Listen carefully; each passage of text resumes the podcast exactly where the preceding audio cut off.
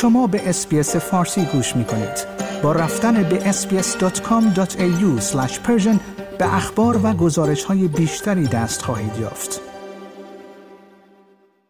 روز گذشته اعتراضات در شماری از دانشگاه های ایران ادامه پیدا کرد و معترضان در استان سیستان و بلوچستان استخراج از معدن طلای تفتان را متوقف کردند. به گزارش بی بی سی بنابر گزارش های شهروندی روز گذشته صدها تن از مردم استان سیستان و بلوچستان در حرکتی اعتراضی معدن طلای انجیرک در تفتان را تعطیل کردند. گزارش های تصویری نشان می‌دهند صدها تن از مردم روز دوشنبه با خودروهایشان در این معدن طلا تجمع کردند و استخراج طلا را متوقف کردند. معدن طلای تفتان با حدود 800 میلیارد تومان اعتبار از بزرگترین معادن این فلز در ایران است.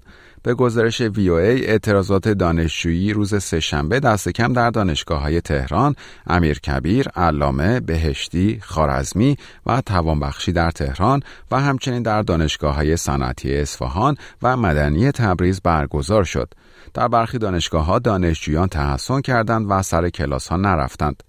همچنین ویدیوی منتصب به اعتراضات روز سهشنبه در یک مدرسه در تهران منتشر شده که در آن دانش آموزان شعار می‌دهند نترسید نترسید ما همه با هم هستیم. دانش آموزان در سنندج نیز با شعار مرگ بر دیکتاتور اعتراض کردند.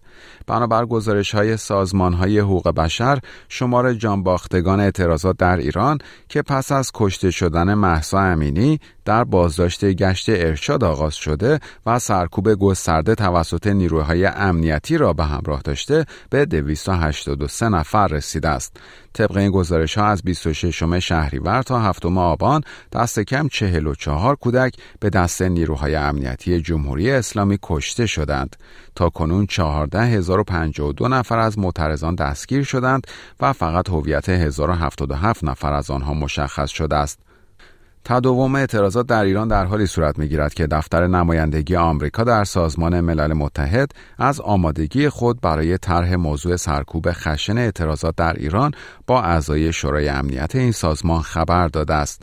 در توییتی که این نمایندگی روز گذشته منتشر کرد و وزارت خارجه آمریکا نیز آن را بازنشر کرده آمده است ما نمی‌توانیم در حالی که مقامات ایرانی با خشونت به تظاهر کنندگان مسالمت جو حمله می کنند سکوت کنیم.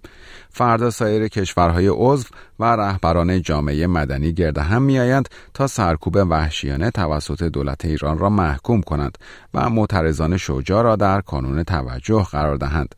و اما چند روز پس از آنکه پارلمان استرالیا در پاسخ به تقاضای ایرانیان مقیم کشور توماری آنلاین با هدف اخراج سفیر جمهوری اسلامی و قرار دادن سپاه پاسداران در فهرست تروریستی این کشور راه اندازی کرد پارلمان نیوزیلند هم در اقدامی مشابه توماری در این رابطه در وبسایت خود راه اندازی کرده است. در هر دو تومار از نقض گسترده حقوق بشر در ایران به عنوان علت اصلی یاد شده و خواسته شده با اخراج سفیر جمهوری اسلامی از این کشورها اعتراضی عملی به آنچه در ایران میگذرد نشان داده شود. لایک، شیر، کامنت. اسپیس فارسی را در فیسبوک دنبال کنید.